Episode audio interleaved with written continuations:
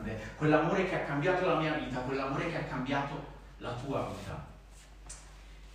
E Detto questo, vorrei fare un attimo dei confronti, ma non dei confronti per screditare altri tipi di, credi, ma, di, credo, ma per farvi vedere il punto di forza del nostro credo. E non parlo di religione, perché a me la religione non è che mi piace molto sta parola, religione sembra quasi come se uno, una religione è fatta di schemi, di, di regole da seguire. Parliamo di credo, ok? Guardiamo un po' dei credi a confronto. Allora, il primo vediamo l'induismo. No, non era questo? Era questo, perfetto. Come potete vedere ci sono delle divinità e abbiamo anche Siva il distruttore. Divinità minori, perché ci sono anche le divinità minori, e poi appunto il credo, fede nelle varie divinità protettrici della natura, dell'uomo eterno, ciclo della natura, eccetera, eccetera. Andiamo avanti. Buddismo. Allora, qui in questo caso non c'era una divinità non c'è una divinità, però c'è l'adorazione del Buddha, che era un uomo in realtà. E il credo è la vita e il dolore. Il dolore nasce dai desideri dell'uomo, l'uomo può liberarsi dal dolore per giungere alla pace perfetta. Ok. Poi c'è l'Islam, abbiamo Allah come, come Dio, e credo Allah è l'unico Dio e Maometto è il suo profeta. Poi ancora abbiamo L'ebraismo. Abbiamo Dio Yahweh, l'onnipotente, l'onnisciente creatore, e il credo è ascolta Israele. Il Signore è il nostro Dio, il Signore è uno solo. Tu amerai il Signore tuo Dio con tutto il tuo cuore, con tutta l'anima e con tutta la forza. E poi arriva il cristianesimo. Dio è uno in tre persone, Padre, Figlio e Spirito Santo. Il Padre, questo è il credo, eh? il verbo. Il Padre ha inviato il Figlio che ha donato se stesso per la salvezza dell'uomo e lo Spirito Santo continua a santificare l'umanità attraverso l'azione della Chiesa. Allora ho preso solo queste 4-5 credi che sono tra i più grandi nel mondo, ma quello di cui volevo farvi rendere conto è soprattutto questa parte qua. Il Padre ha inviato il Figlio che ha donato se stesso per la salvezza. Questo è l'unico credo dove è Dio che fa qualcosa per i suoi figli, dove è Dio che fa un gesto di amore dando il suo unigenito figlio per la salvezza di chiunque crede. E questo è scritto in Giovanni 3:16. Dio... T'aspetto, t'aspetto.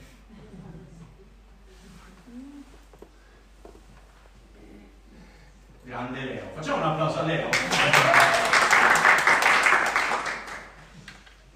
Dio ha tanto amato il mondo che ha dato il suo unico figlio affi- affinché chiunque crede in lui non perisca ma abbia vita eterna. E continua dopo e dice, Dio ha mandato suo figlio nel mondo non per condannare il mondo, ma per salvarlo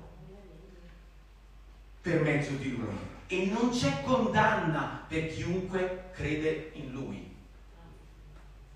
No, no, no, lo ripeto. E continua dicendo, Dio ha mandato suo figlio nel mondo non per condannare il mondo, ma per salvarlo per mezzo di lui, perché non c'è condanna per chiunque crede in lui. Questo è stato quello che un giorno ha toccato la mia vita, questo è stato quello che un giorno ha toccato la vita di molti di noi. Il fatto che Dio ha dato il suo unico figlio, il figlio così amato, perché era l'unico modo non c'era un'altra soluzione, era l'unico modo per fare in modo che io e te fossimo salvi dal peccato che conduce alla morte. E non l'ha fatto per condannarci. E questo è quello che tante persone non capiscono. Vedono spesso sempre il nostro Dio come un Dio dal trono che ti giudica, ma Dio ha fatto questo solo ed esclusivamente per amore, perché ci ama. Dio è un Dio d'amore e cosa stiamo facendo io e te per far sì che questa cosa che ha cambiato la nostra vita possa cambiare la vita anche di altre persone? Vi posso dire però cosa sta facendo Davide. E Davide non sto parlando del Davide, quello della Bibbia, sto parlando di questo ragazzo qui. Ecco, lui è Davide. Lui è Davide, ha 30 anni ed è un mio carissimo amico. gli voglio un bene incredibile. Lui ha 30 anni, adesso è a Londra, perché Dio l'ha mandato lì, dopo che è già stato a Roma e dopo che, è già stato a, dopo che stava a Verbania, poi è andato a Roma, poi è stato rimandato a Milano e adesso è a Londra. Che cosa fa Davide per fare in modo che la maggior parte delle persone possa conoscere quello che ognuno di noi in questa sala conosce oggi, o la maggior parte di noi? Va al bar tutte le mattine, dice ancora, ma sì, anche lui deve fare colazione, mica solo... anche lui fa colazione, va al bar tutte le mattine e si interessa alle persone. Ma nel vero senso della parola non ha un doppio fine, cioè proprio si interessa, ma tu che cosa fai nella vita? Come, come stai? Si interessa alle persone comuni che lui incontra al bar.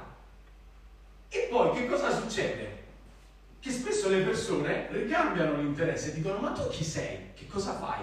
E lui dice ma io sono un pastore, come un pastore? Hai 30 anni, sei un pastore? Sì, sì, sono un pastore. E che cosa stai facendo qui? Eh, abbiamo aperto una nuova chiesa. E poi continua a parlare con queste persone che restano incuriosite e stupite da questa semplice cosa, quello che lui fa. E può parlare alle persone di questo Dio meraviglioso e pieno d'amore. E si è reso conto che tante persone lì a Londra, tantissime persone lì a Londra, ma penso che, che tante persone vivono questo tipo di, di, sensazioni, di emozioni anche qui in Ticino e nel resto del mondo. Soffrono di solitudine, soffrono di insoddisfazione, soffrono di um, irrealizzazione e spesso soffrono di depressione.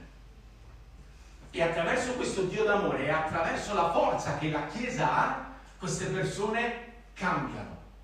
Le persone cambiano, le persone possono cambiare attraverso l'opera di Dio, attraverso l'opera dello Spirito Santo, attraverso il sacrificio che Gesù ha fatto per ognuno di noi.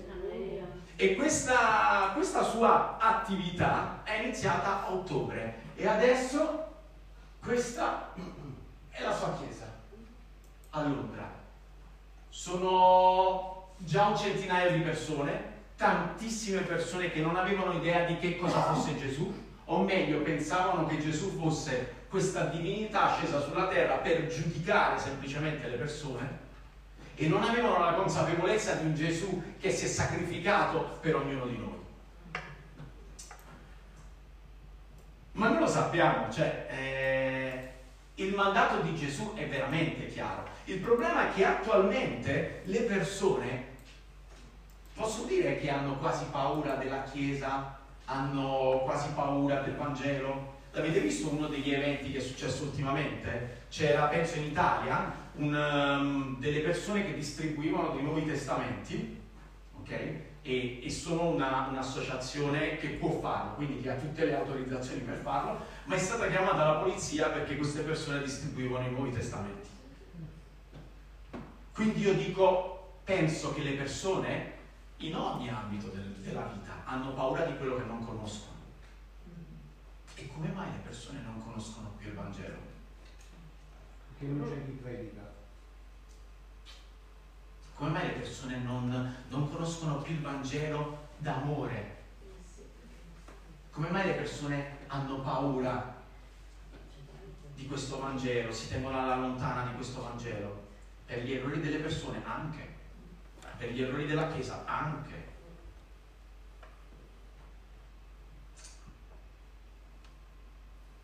Il mandato di Gesù è molto chiaro. Leggiamo Matteo 28, 19.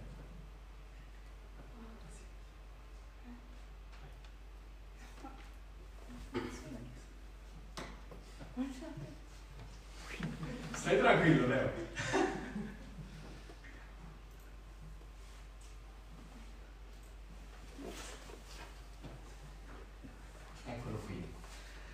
Andate, andate dunque e fate i miei discepoli tutti i popoli. Andate dunque e fate i miei discepoli tutti i popoli. Andate. Cioè è un'azione quella che si deve fare, quella di andare. E poi al 20 dice, insegnate a questi nuovi discepoli a ubbidire a tutti i comandamenti che vi ho dato. In questa versione Dice insegnando loro a osservare tutte quante le cose che vi ho comandato, che è già più leggero, no? Perché nella mia versione dice insegnate ad ubbidire a tutto quello che vi ho comandato. Che presa così un po', eh, sembra quasi insegnate a ubbidire a tutti i comandamenti ma se pensiamo e se le persone fossero informate di qual è il secondo comandamento più grande che Gesù ci ha lasciato, non dico nemmeno il primo, il secondo. Ama il tuo prossimo come te stesso. Ama il tuo prossimo come te stesso. Ma quale genitore non vorrebbe insegnare a suo figlio di amare il prossimo come lui stesso? Ma quale parente non vorrebbe prendere questo comandamento di amare gli altri? Eppure le persone hanno paura di questo Vangelo. Eppure le persone iniziano a essere diffidenti su questo Vangelo. Posso raccontarvi di qualche storia anche che mi è capitata amare il prossimo, amare il prossimo come fatto tangibile di quello che Gesù ha fatto per noi. Perché spesso, eh, ok, le parole sono importanti, è importante dichiarare, dichiarare, a parole, è importante parlare con le persone, ma è importante poi fare anche i fatti. Le persone devono avere un riscontro. Anche quando Gesù parla e parla in maniera soprannaturale, dice le vostre predicazioni saranno accompagnate da segni e prodigi. Fermiamoci sui segni, ok? E fermiamoci Buttiamola sui fatti. Le vostre predicazioni devono essere accompagnate da fatti. Il fatto che noi parliamo alle persone dell'amore di Gesù deve essere accompagnato dall'amore che noi proviamo per loro. Non c'è un vero interesse nel parlare alle persone di Gesù se non il fatto che questa è l'unica cosa che può dare amore a loro, che può dare salvezza e eh, mi sono trovato in diverse situazioni, ma questa era una delle più eclatanti, eh, dove ero appunto, se non, se non, ricordo male, ero in Toscana e facevo una passeggiata e mi sono semplicemente seduto molto vicino a un, a un homeless, molto vicino a un senza tetto. Ringraziando Dio qua non ne vediamo, però lì c'erano e mi sono seduto ma molto vicino. La prima, non ho dovuto nemmeno parlare. La prima cosa che questa persona mi ha detto è lo sai non si è mai seduto nessuno vicino a me.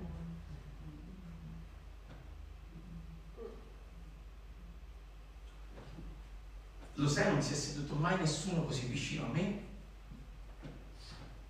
E dopo che questa persona ha sentito il mio amore, allora gli ho potuto parlare di qualcuno che lo ama ancora, ancora, ancora, ancora, ancora di più di quello che io posso fare. E per tutti quelli che si chiedono e stanno dicendo, ma sai, io ho parlato a tante persone di Dio, ma poi eh, non so se questa cosa è andata a scemare. Questo non è una nostra responsabilità. Però vi posso dire un'altra esperienza, altre due esperienze. Eh, ho parlato a una persona e questa persona si vedeva che era veramente, veramente, veramente messa male, era appena uscito dal carcere e, ed era in una situazione devastante e, e appunto faceva anche uso di stupefacenti. Eh, gli ho parlato di quello che Dio poteva fare nella sua vita, dell'amore di Dio, di come fai in modo che le cose vecchie sono passate, che tutto il tuo passato è via, è messo via e, e poi è finita lì, ok? Quindi è questo quello che ho fatto con questa persona. Dopo due anni esatti, questa persona è entrata nella nostra chiesa perché gli avevo lasciato un nostro bigliettino, eh, non, non, mi ricordo esattamente che cosa gli avevo lasciato, è, è venuto nella nostra chiesa dopo due anni cercando un ragazzo che si chiamava Marco, perché gli era stato di aiuto. E in quel momento questo ragazzo, voi pensate, ah, perché la sua vita era cambiata? No, perché era in crisi di astinenza. Era in crisi di astinenza, ma la prima persona che si è ricordata do- dopo due anni ero io, semplicemente per quel atto d'amore, perché gli ho parlato di questo Gesù che può cambiare le persone. E poi nel pratico che abbiamo fatto? Abbiamo pregato, sì, perché il Spirito Santo si muove in maniere soprannaturali che noi ancora non riusciamo ad immaginare poi abbiamo fatto anche qualcosa di concreto, quel pastore l'abbiamo portato e abbiamo eh, in un centro per tossicodipendenti. L'amore di Dio all'azione, no? con fatti pratici anche. E l'ultima esperienza che posso raccontarvi mi è capitata due settimane fa, quando ero a una conferenza cristiana ed è arrivata una, una donna, donna saggissima, se io avessi la metà della sua saggezza sarei già più che felice, che tra l'altro è la moglie di, di, di un pastore che verrà a trovarci prossimamente. È venuta da me e fa Marco, ma tu lo sai che ho, ho, l'altra volta ho accompagnato all'ospedale una signora e c'erano due ragazzi che mi hanno dato, mi hanno dato una mano. Eh, io in un'occasione, non è molto chiara la storia, però il concetto era che hanno capito che questa Filomena si chiama, credeva in Dio. E gli, gli dicono, due ragazzi, penso che erano dei portantini dell'ambulanza, gli dicono, ma signora, ma lei va nella stessa chiesa dove andava Marco Puzzolaglia? e fa, ma sì, sì, certo che lo conosco. Eh signora, perché lui ci parlava di questo Dio. Io non so chi sono, non ho idea di chi siano questi ragazzi, però sapete che dentro di me, cioè io quando, quando questa, questa donna mi ha raccontato questa storia, io sono scoppiato a piangere, perché per me è così importante, è così importante poter lasciare il segno dell'amore di Gesù nelle persone. E il fatto che questi due ragazzi, che non ho idea chi siano, si, si, fossero ricordati di me, del fatto che io gli parlavo di questo Dio, di questo Gesù, è, è qualcosa che mi edifica. Eh, Paolo diceva di non vantarsi se faceva, infatti non è un discorso di vanto, è un discorso che edifica il mio spirito, edifica me stesso. Per Gesù è molto chiaro qual è la cosa più importante. Sì, lui andava, faceva miracoli, guariva le persone, ma c'era una cosa che in un episodio vediamo che fa prima. Andiamo a leggere Matteo 9 dall'1 all'8. E questo qua? Matteo 9?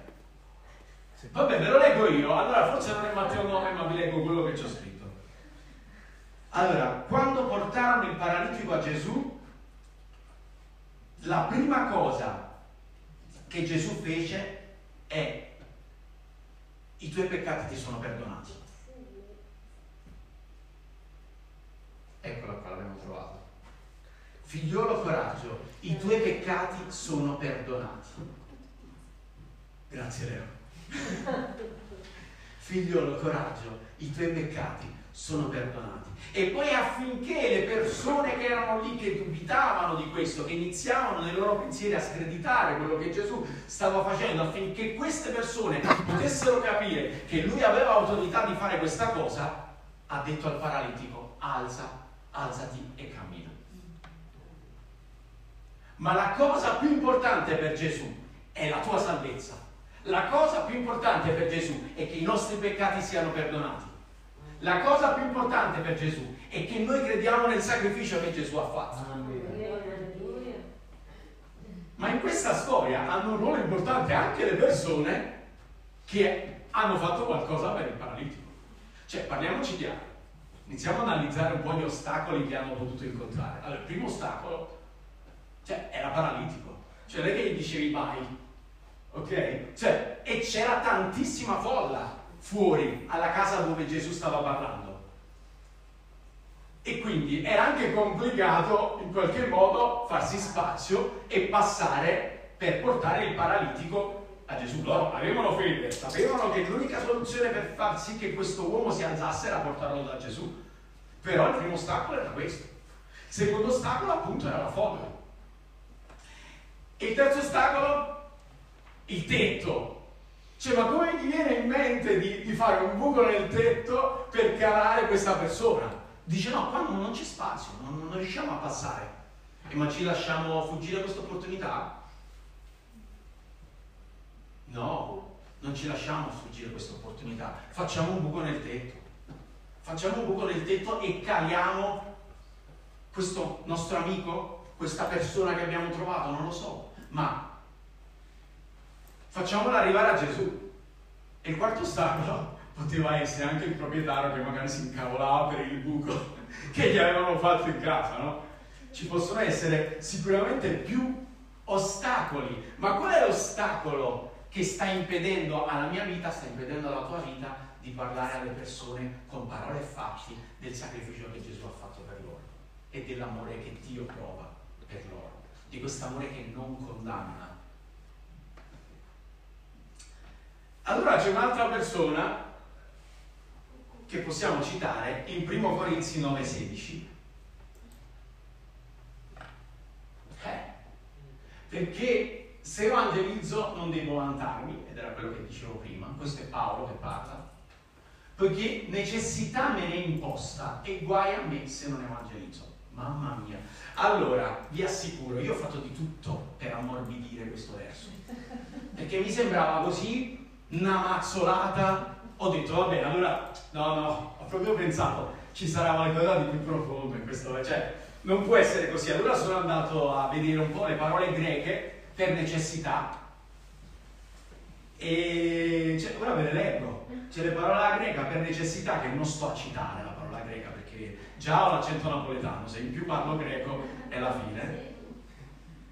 Però dice necessità, dice costrizione, dice obbligazione, dice c'è bisogno di e parla addirittura di forza, di violenza, nel senso che con questo termine all'interno della parola di Dio si potrebbero indicare tutte queste cose. Però come potete vedere non c'è niente di forse l'unica cosa un po' più morbida che, me, che me, rispetto a necessità che comunque già è c'è bisogno di. Ok? Quindi io ho già detto vabbè, lasciamo c'è bisogno di. Perfetto.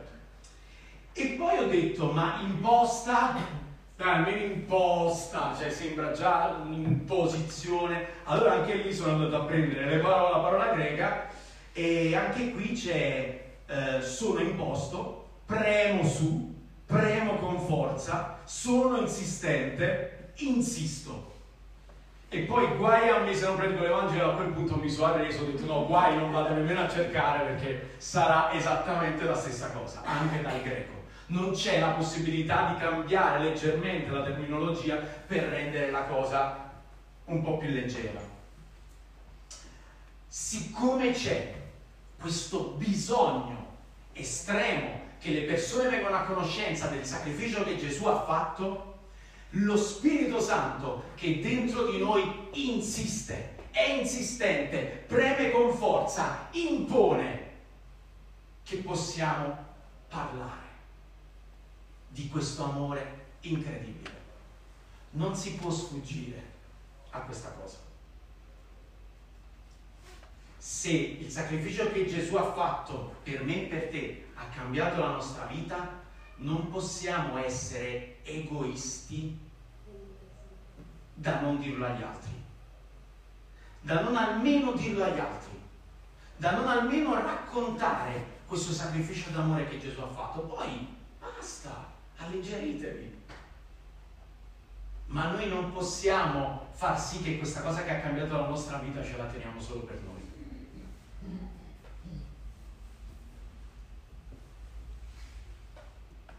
E se sei qui e concludo, eh, se sei qui per la prima volta e ti, sei, ti stai chiedendo ma come faccio a ricevere questo sacrificio che Gesù ha fatto? Come faccio? Come lo posso comprare? Lo posso comprare? Posso fare in opere qualcosa che in qualche modo alleggerisca le mie colpe, eh, il mio passato? Allora leggo Efesini 2.8. E infatti è per grazia che siete stati salvati mediante la fede. E ciò non viene da voi, è il dono di Dio. Non è in virtù di opere affinché nessuno se ne vanti. Tu non puoi fare niente. Non ci sono opere, non ci sono franchetti che puoi versare in un'offerta. Non c'è niente che tu possa fare per ricevere Gesù nella tua vita se non il fatto di credere ed è gratis perché il prezzo è già stato pagato da Gesù su quella croce. Il prezzo è già stato pagato da Gesù.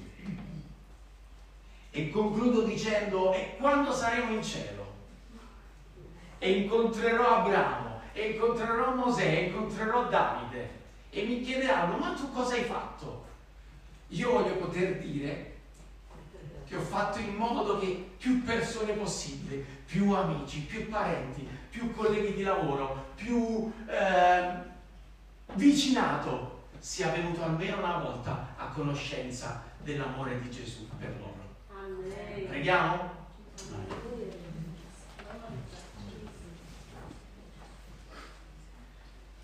Grazie Spirito Santo per la tua bontà. Grazie Gesù per il tuo sacrificio e grazie perché sei vivente, Signore. Perché tu sei morto ma sei risorto e la tomba è vuota. La tomba è vuota. Grazie Gesù, grazie perché sei vivente, perché ci guidi in ogni passo della nostra vita ancora oggi. Grazie perché sei presente nelle cose piccole e sei presente nelle cose grandi della nostra vita. Perché in ogni situazione possiamo fare affidamento su di te che sei il nostro amico migliore. Grazie per quello che hai fatto Gesù. E Spirito Santo, stai con noi. Fai che noi possiamo collaborare con te. E guidaci Spirito Santo con parole e soprattutto con fatti a testimoniare della differenza che Gesù ha fatto nella nostra vita semplicemente credendo in Lui. Grazie Spirito Santo per questa Chiesa, grazie Spirito Santo per l'onore che mi hai dato di, di essere qui. Ti amo tanto Spirito Santo e ti prego facci vivere una bella domenica, facci riposare, facci stare in famiglia fai che possiamo anche affrontare con, con i figli, con i nostri amici, quello di cui abbiamo parlato oggi. Nel nome di Gesù. Amen.